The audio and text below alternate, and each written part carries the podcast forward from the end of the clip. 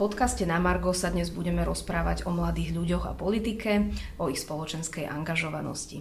Vítam učiteľku dejepisu a občianskej náuky na Spojenej škole svätej Uršule, Lenku Muržicovú. Vítaj. Ahoj.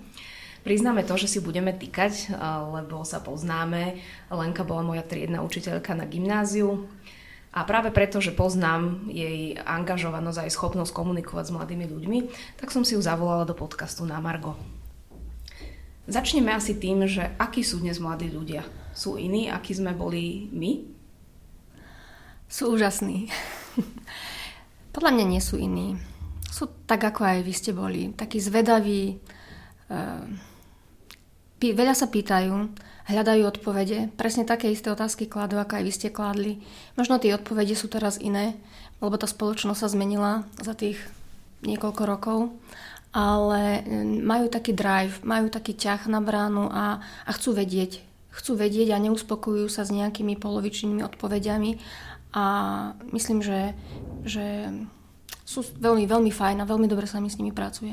Páči sa mi ten pozitívny tón, lebo väčšinou dnes v spoločnosti sa hovorí o mladých presne naopak. Hmm. To znamená, že už sa to celé niekde posunulo, že táto generácia je úplne iná, že strácajú záujem o veci verejné, že sa neangažujú Ty máš teda inú skúsenosť? Vediem na škole e, spoločensko-vedný seminár aj v predmaturitnom aj maturitnom ročníku, takže sa bavíme veľa aj o politike, o spoločenskom dianí, pretože je to vlastne súčasťou aj teda kurikula a učebných osnov. A nemám dojem, že by ich nezaujímal svet, v ktorom žijú. E, možno nie všetkých rovnako, čo je prirodzené, lebo tak je nastavená aj spoločnosť ale práve tí, ktorí si zvolili ten spoločensko-vedný seminár, tak si ho zvolili práve preto, že e, sa chcú nejakým spôsobom angažovať alebo zapojiť do toho procesu po škole. Teda či už na vysokej škole, alebo potom aj po skončení vysokoškolského štúdia. Pamätám si, že my keď sme boli na gymnáziu, uh-huh. tak sme riešili tému v podstate mečiarizmu. To bolo také veľké rozdelenie a polarizácia spoločnosti, prejavovalo sa to aj v triede medzi politickými debatami dnes ešte je nejaká taká vášnivá téma, ktorú študenti riešia medzi sebou? Tak sme v predvolebnom období. Musím povedať, že školu pravidelne e, zapájame do simulovaných študentských volieb. E, vlastne v tom roku 18-19 e, sme absolvovali trojo volieb. Tie simulované boli pred každými, ktoré absolvovali aj občania na Slovensku. To znamená, že tam boli aj komunálne, aj voľby do Európskeho parlamentu, aj prezidentské voľby. A tá účasť je pomerne vysoká, že aj, aj to ma vedie vlastne k tomu, že, že tí študenti nie sú ľahostajní k tomu, čo sa deje. No a bavíme sa aj teraz e, na seminároch o tom, ako vnímajú politickú situáciu, ako vnímajú to napätie, tú eskaláciu toho napätia v tom predvolebnom zápase, v tej komunikácii tých e, lídrov politických strán. Takže e, a potom samozrejme vražda Jana Kuciaka a jeho priateľky dosť zarezonovala to boli veci, ktoré nenechali vlastne nikoho chladným. Viem, že sme spolu s nimi stávali na námestiach, takže uh, ako oni vnímajú, citlivo vnímajú. To, že niektorí viac a niektorí menej, tak to závisia od toho, ako možno sú nastavené ich rodiny, aká diskusia prebieha medzi nimi a rodičmi, akú, v akej spoločnosti priateľov sa vyskytujú a tak. Zaujali ma tie simulované voľby. Uh-huh. Čo si máme pod tým predstaviť? Simulované voľby, to je proste projekt, ktorý je celoštátne organizovaný, je ponúknutý stredným školám, teda je to na báze takej dobrovoľnosti. Školy môžu a nemusia sa do toho zapojiť. A teraz sa uskutočnia v tom týždni od 4. do 7. februára, čiže v nejakom časovom predstihu pred reálnymi voľbami a budú vytlačené, je to vlastne vyslovené simul, simulovanie tých volieb, to znamená, že dostaneme e, hlasovacie lístky s kandidátmi, tak ako aj v reálnom živote a možnosť týchto simulovaných volieb e, majú študenti od 15 rokov, teda musia byť držiteľi občianského preukazu. To znamená, že sa to týka vlastne teda stredných škôl, nie základnej školy. No a vždy je zriadená volebná komisia, kde sú študenti a ja teda ako taký koordinátor by som povedala, jeden z učiteľov tam je. A spočítujú sa hlasy, samozrejme, že sú teda tajné, proste splňa, áno, dobrovoľné, isto. Splňa to tie atributy ako reálnych volieb a práve cieľ je to, že aby si študenti odskúšali práve na sebe tú možnosť voľby, to právo voliť a aby možno už aj tu prijali taký istý diel zodpovednosti možno za to, že čo ich čaká, alebo zodpovednosť za to, na čo môžu participovať a to, čo sa ich dotýka teraz. Aké sú výsledky v týchto volieb napríklad na vašom gymnáziu? Ste, ste predsa len cirkevné gymnázium, nejak sa to odzrkadluje v tých výsledkoch? No pamätám si výsledky Európs- e, volieb do Európskeho parlamentu. Uh, viem, že tam uh, bolo veľmi silne zastúpené teda kresťansko-demokratické hnutie, ale aj napríklad progresívne Slovensko v koalícii so Spolu, Oľano. A viem, že tam e, nejaké percento získala aj ľudová strana naše Slovensko. Takže boli študenti, ktorí na cirkevnom gymnáziu volia Kotlebu? Uh, boli. Nebudem skrývať, že nie, ale myslím, že je to prirodzený odraz vlastne aj spoločnosti, že netreba si myslieť, že na cirkevných školách alebo na gymnáziách, že uh, sú všetci potenciálni voliči, študenti jedno, teda volia aj tú istú stranu alebo jednu stranu. Hej. No ale je to zaujímavé tým, že je to Bratislava. Predsa len tu tie preferencie Kotlebovcov nie sú až také silné. Ako si to vysvetľuješ? Áno, ja viem, že e, keď nebavíme sa o regiónoch ako je Stredné Slovensko, Východné Slovensko, kde vieme, aké je to podhubie tých voličov Kotlebovej strany. Pýtala som sa na to na seminári, práve sme mali teraz takú diskusiu no, pred dvomi dňami. Vraveli mi, že, že oni majú takú skúsenosť, keď sa o tom bavia so svojimi rovesníkmi, že mnohí volia Kotlebu buď z nejakej recesie, alebo že to je akoby in, proste, že je tam nejaký ten efekt, e, kamoši volia, budem voliť aj ja. Alebo je tam možno aj taký vzdor určitý voči tým e, klasickým politickým stranám, ktoré akoby nevedeli riešiť dostatočne z pohľadu mladého človeka problémy. Takže sa utiekajú možno títo mladí ľudia naozaj k takým akoby rýchlým, radikálnym, jednoduchým, priamočiarým úvodzovkách riešeniam, ktoré teda Kotleba akože ponúka. No.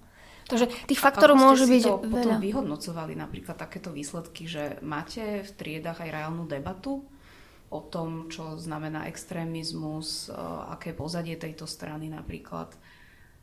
O, o tom je to aj úloha učiteľov informovať žiakov o, o tom, ako fungujú niektoré strany? Takto poviem, že škola zo zákona je apolitická organizácia, to znamená, že ani si nevoláme predstaviteľov konkrétnych politických strán, ale samozrejme, že občianská náuka je podľa mňa predmet, ktorý priam vyzýva k diskusii aj o politike a o spoločenských problémoch a ja sa veľmi teším, že v 3. a 4. ročníku, myslím teda na gymnáziu, občianka je povinná a potom je tam ešte aj možnosť voliť si spoločensko-vedný seminár a že tam naozaj sa diskutuje o, diskutujeme o, o demokracii, o pilieroch demokracie, čím sa demokracia líši od teda nedemokratických režimov, na čom stojí a páda demokracia, kedy je už tá hranica medzi, tá deliaca čiara ako keby medzi tým, ešte je demokratický štát kde už sa to preklápa k nejakému autoritatívnemu štátu. Akože polito, politológia a, a právo vo všeobecnosti e, veľmi rezonujú. Ako tie diskusie sú vždy veľmi zaujímavé. Sú rôznorodé, sú veľmi rozmanité, tá názorová pluralita je aj tu veľmi pestrá. Je to super, pretože sa neboja povedať vlastný názor. To je, to je, oni vedia, že môžu povedať vlastný názor, že jediné, čo od nich vyžaduje, aby dokázali ten názor um, podložiť argumentami. Lebo povedať niečo, že to je zlé alebo dobré, alebo sa mi to páči alebo nepáči, je ako milé, ale z hľadiska argumentácie to nemá žiadnu váhu. Mňa zaujalo, že ty vidíš mladých ľudí na strednej škole ešte ako aktívnych, ktorí sa zaujímajú, ktorí riešia, angažujú sa. Um, je však veľa spätnej väzby od vysokoškolských učiteľov, ktorí tvrdia, že naozaj tá generácia je trošku inde v takom tom aktivizme alebo v tom, že ich mnoho vecí už nezaujíma. Neviem, že či to je potom posunuté, že na tej vysokej škole už možno tí študenti nemajú, nemajú toľko e, podnetov. Koho je to teda chyba, že mladých ľudí vnímame ako pasívnych? Alebo je to tá doba, že máme toľko vecí na výber, že v podstate to tých mladých ľudí paralizuje? Myslím si, že áno. Že tých faktorov je zasa niekoľko. Ja by som súhlasila s tým, že tá zahltenosť informáciami je extrémna. Eh, už len vybrať si, vôbec sledovať nejaké informácie, urobiť si výber z tých informácií je náročné aj z časového hľadiska. A potom aj je to náročné, predsa len to kritické myslenie, čítanie s porozumením tých informácií, pretože médiá, veď vieme, je to také naozaj, že už aj na sociálnych sieťach, tam je to úplne náročné e, zorientovať sa častokrát v problematike. Takže toto môže byť jeden z faktorov, že prílišná zahltenosť informáciami e, akoby do istej miery paralizuje. Sa hovorí, že čo je, že niekedy, keď je niečoho veľa, tak je toho príliš.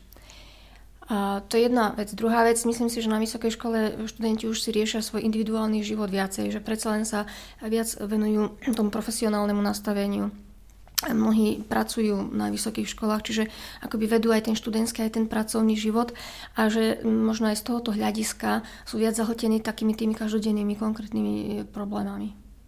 Máš pocit, že naše školstvo dosť motivuje deti alebo mladých ľudí ku kritickému mysleniu. Ja si pamätám z tvojich hodín, že ty si nás k tomu viedla, teda aj rôzne tie debatné krúžky, alebo aj keď sme rozoberali dejepis, tak to bolo vždy na nejakej problematike, o ktorej sme hovorili. Ale v našom školstve je toto dostatočne zastúpené, že, že tých mladých ľudí k tomu vedieme? Tuto asi zohráva dosť e, úloha, že učiteľa. No. E, školstvo je nastavené tak, ako je, to všetci vieme. A, ale ja zasa vidím e, celkom také pozitíva v školstve, pretože e, sa vytvárajú projekty, e, vyslovene, ktoré sú zamerané na rozvoj kritického myslenia. Sú e, stránky, kde naozaj učiteľia môžu siahnuť po e, literatúre alebo sú aj webináre, kde to kritické myslenie naozaj, že sa dá využiť a dá sa implantovať do toho vyučovacieho procesu. To je jedna vec. Druhá vec, um, um, Viem, že na školách, tak ako aj u nás, fungujú debatné kluby. Debatný klub je mimo e, školská voľnočasová aktivita, teda u nás to funguje formou krúžku a je to práve ten priestor, kde e, ako keby dva týmy, súhlasní a nesúhlasní, debatujú na nejakú tému a práve majú formulovať svoje názory a hľadať argumenty, aby v tej diskusii vlastne zvíťazili, nechcem povedať, že porazili toho druhého, ale vlastne na základe tých svojich argumentov a argumentácie zvíťazili v tej debate, obhajili alebo vyvrátili tú tézu, na ktorú debatujú. A toto je super, pretože ja si pamätám, že tá spätná väzba od študentov je e, výborná, že vstupujú tam takí um, neistí aj v debate, aj v komunikácii, aj v argumentácii a po desiatich mesiacoch, povedzme po jednom školskom roku, získavajú sebavedomie, komunikačné zručnosti, e, také naozaj, že taký, možno taký väčší drive, taký ťah, že, že neboja sa hovoriť o problémoch. Mňa zaujalo, že na vašej škole ste sa zapojili aj do projektu Akadémia veľkých diel, mm-hmm. ktorú organizuje kolegium Antona Neuwirta. Môžeš nám to priblížiť, že o čo ide? Mm-hmm. Tak tento projekt ja považujem osobne za jeden z najlepších projektov, e, do ktorých som sa ja mala možnosť e, zapojiť. Ten projekt e, rozbehli a začal sa v septembri, teda v tomto školskom roku. Funguje na 20 stredných školách na Slovensku. Vedú ho vlastne učitelia na tých stredných školách. Je to na báze dobrovoľnosti. Prihlásili sa tam študenti, teda hlavne stredných škôl to je jedno, či učňoviek, odborných škôl alebo gymnázií. A cieľom je približiť mladej generácii veľké diela literatúry, filozofie, vytvarného umenia, hudby, filmu. S tým, že sa tam rozvíjajú také, asi by som povedala, také štyri základné um, oblasti, ktoré stredoškolský žiak potrebuje. A to je čítanie s porozumením, kritické myslenie, a sústredenosť a koncentrácia, čo je podľa mňa dosť veľký problém dnešnej mladej generácie. A potom ešte formovanie charakteru. Teda aby sa nejakým spôsobom cez tie diela utvárali, formovali v osobnosti s nejakými hodnotami, a ako si to máme predstaviť, že vy si zoberiete nejakú ukážku nejakého diela, ktorú spoločne čítate a potom ju rozoberáte? Je to tak, že vlastne kolegium uh, vopred uh, pripravilo databázu nejakých diel a tieto diela stretávame sa raz za týždeň, teda my v pondelok, je to 90 minút plus minus a dopredu tí študenti vedia, ktoré dielo budeme čítať alebo počúvať, uh, pripravia sa na to dielo, a potom 90 minút vlastne je ten seminár.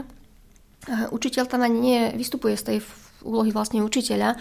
E, skôr by som povedala, že naša pozícia je taká sprevádzajúca. E, že to dielo analizujeme, alebo snažíme sa o analýzu.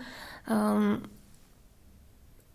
je tam prístor pre otázky, pre hľadanie odpovedí, ale práve to je na tomto ako krásne, že, že tie odpovede nie sú jed, nie je to jedna odpoveď, ktorá je očakávaná.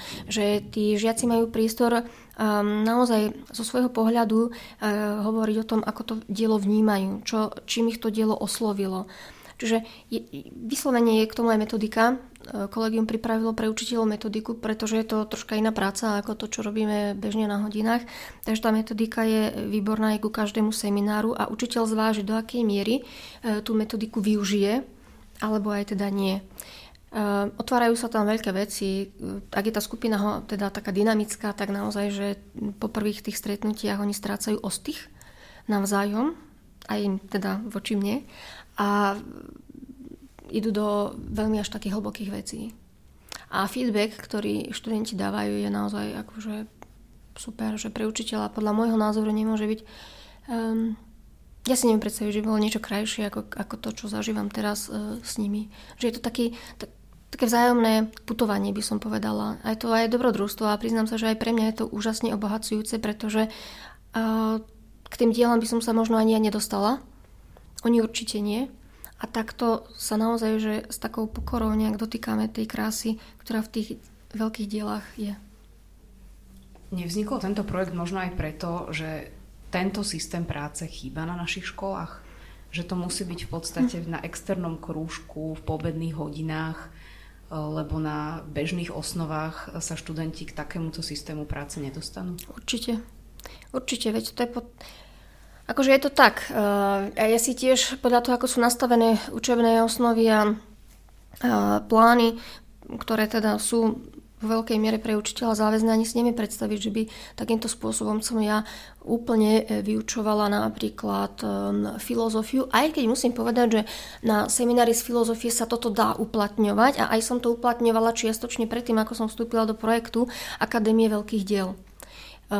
Tá filozofia je naozaj, že v tomto taká, by som povedala, že veľkorysá. Ale je to skôr taká, že výnimka možno.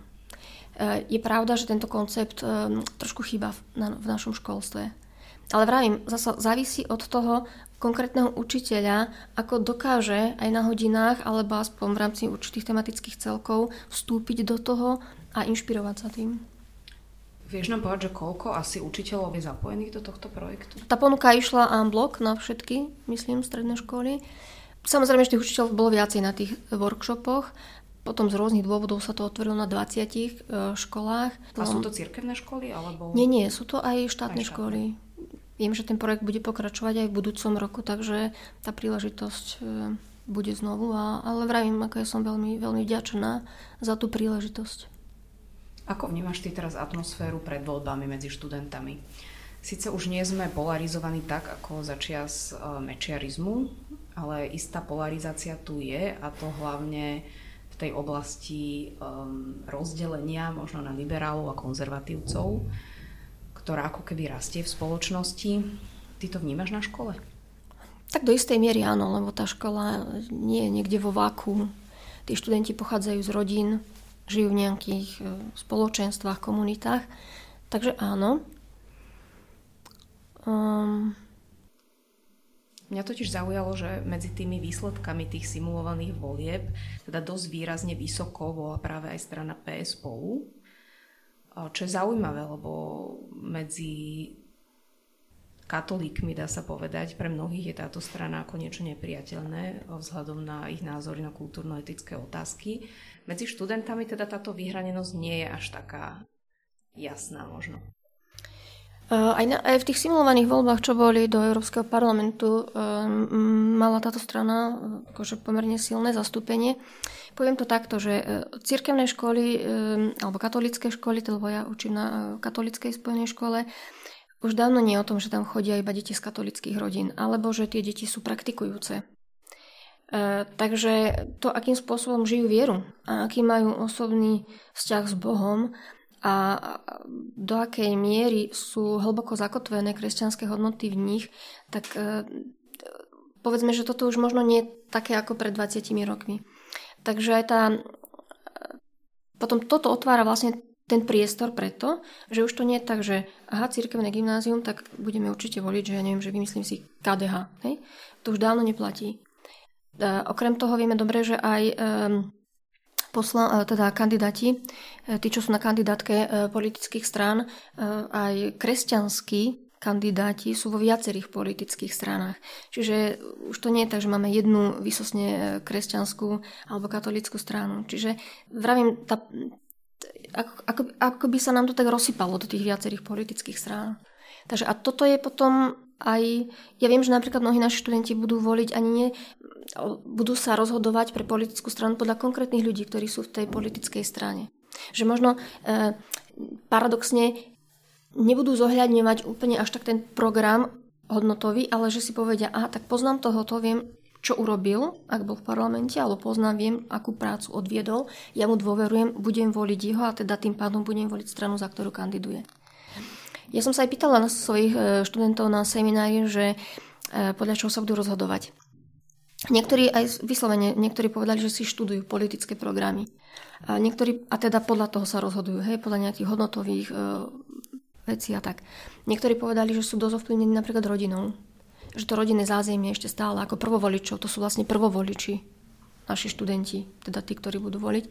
Takže tam je vplyv tej rodiny, prípadne teda naozaj toho spoločenstva, tých blízkych priateľov, e, kde sa pohybujú. Takže um, preto je to také rozmanité. No. Čo ty vidíš ako takú najväčšiu výzvu e, pre prácu s mladými ľuďmi v tejto oblasti, v takej tej spoločenskej rovine? politike, angažovanosti, čo my dospelí robíme zle alebo čo by sme mali robiť lepšie? Ja si myslím, že treba hovoriť s mladými ľuďmi. Ako hovoriť, ja viem, že je to také kliše, asi sa to stále sa to hovorí, ale načúvať tým eh, mladým a dávať im priestor.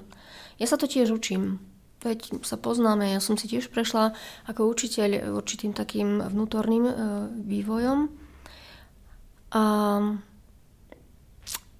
ale vytvár ten priestor. Asi, ja, ja vnímam seba, svoju pozíciu v škole tak, aj cez tie humanitné predmety, keďže učím aj dejepis aj občianku, že vytvárať e, študentom priestor, aby sa mohli vyjadriť, povzbudzovať ich k tomu, aby sa vyjadrovali, aby si študovali veci, aby vnímali, že, že, že to, tie voľby nie je odtrhnuté od reality, že to je presne to, čo sa ich bude týkať. To, že 4 roky tu budú ľudia, ktorí priamo cez zákony budú zasahovať do ich konkrétneho života, veď oni budú vysokoškoláci.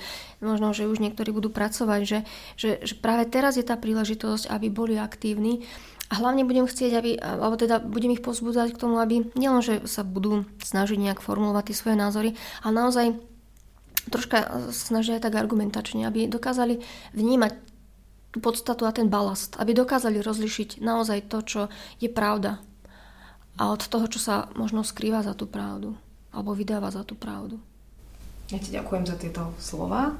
A prajeme ti, aby si mala veľa energie na prácu s mladými ľuďmi, aby sa ti darilo a aby čo najviac tých mladých ľudí prišlo k voľbám. Ďakujem veľmi pekne. Dovidenia. Dovidenia.